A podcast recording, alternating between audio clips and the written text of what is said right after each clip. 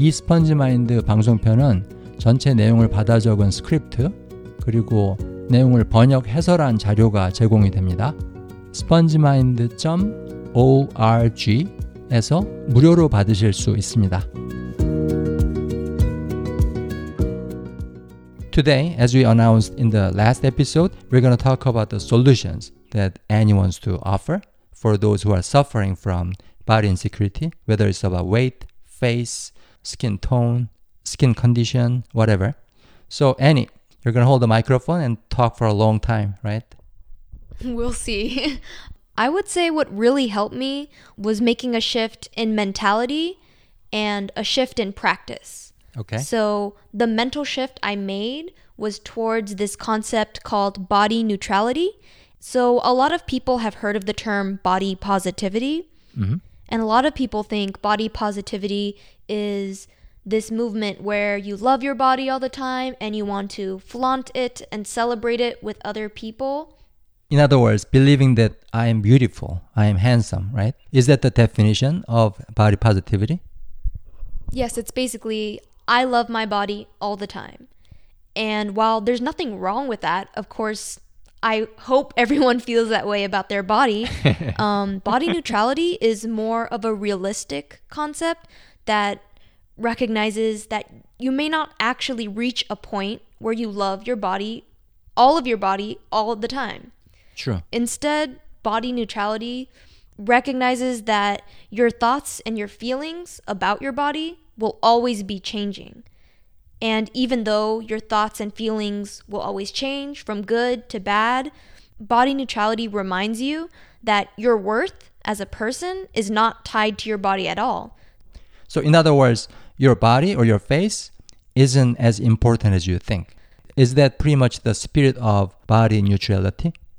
Yeah, exactly. So, you don't have to love or hate your body, you just have to let your body be. Hmm these negative thoughts I had about my body aren't really about my body, which sounds weird, but basically, one lesson that I learned from body neutrality is that the negative thoughts I had about my body were actually telling me more about these deeper issues that were bothering me. Like, wow, I'm not really worried that other people will think I'm ugly. I'm worried that people won't love me or treat me with the basic respect that I deserve because I'm ugly. It speaks to these deeper needs I have that aren't being met. And so I think it says a lot more about my own unresolved feelings of insecurity and loneliness than about my actual physical appearance. You mentioned the loneliness, and I think that's a huge issue right now in this modern society in pretty much every country. And a lot of your body insecurity could be stemming from that loneliness. Definitely. And it goes back to what we've talked about in earlier episodes where people treat attractive people or people society considers attractive differently. And you can tell. I have friends who have lost weight during college and talk about how people treated them so much better once they were they lost weight hmm. or were considered attractive. And so it really has a huge impact on your social relationships and the jobs that you get and even whether you leave your house. Sometimes if I have like a pimple, I'm too ashamed to go leave my room or go to a party. And it really interferes with you living your best life. So, going back to the solution, what kind of story are we supposed to be telling ourselves to overcome body insecurity? I would say it all goes back to the point that your worth is not tied to your body. And one thing that's helped me is when I've had these really negative feelings about my body, I would remind myself bodies are constantly changing. Yep. So I just need to learn how to appreciate the next new body as it comes. And so I'm trying to view each body that I have as just another stage in my life.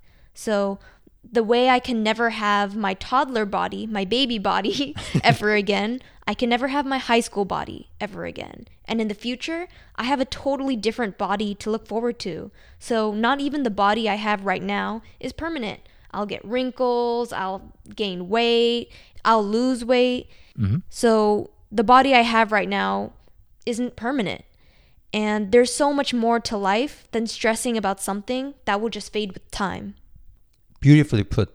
I think every human being is born with billion versions of themselves because as you said your body constantly changes even on the same day you would have probably 100 different bodies already if i include the skin condition the condition of your eyes all these things you always look different right Exactly. so in our next episode uh, we're going to talk about one of the most common types of body insecurities that americans feel is weight and weight has a lot to do with eating so we're going to talk specifically about eating. So stay tuned. We'll see you in the next one. Bye. Bye.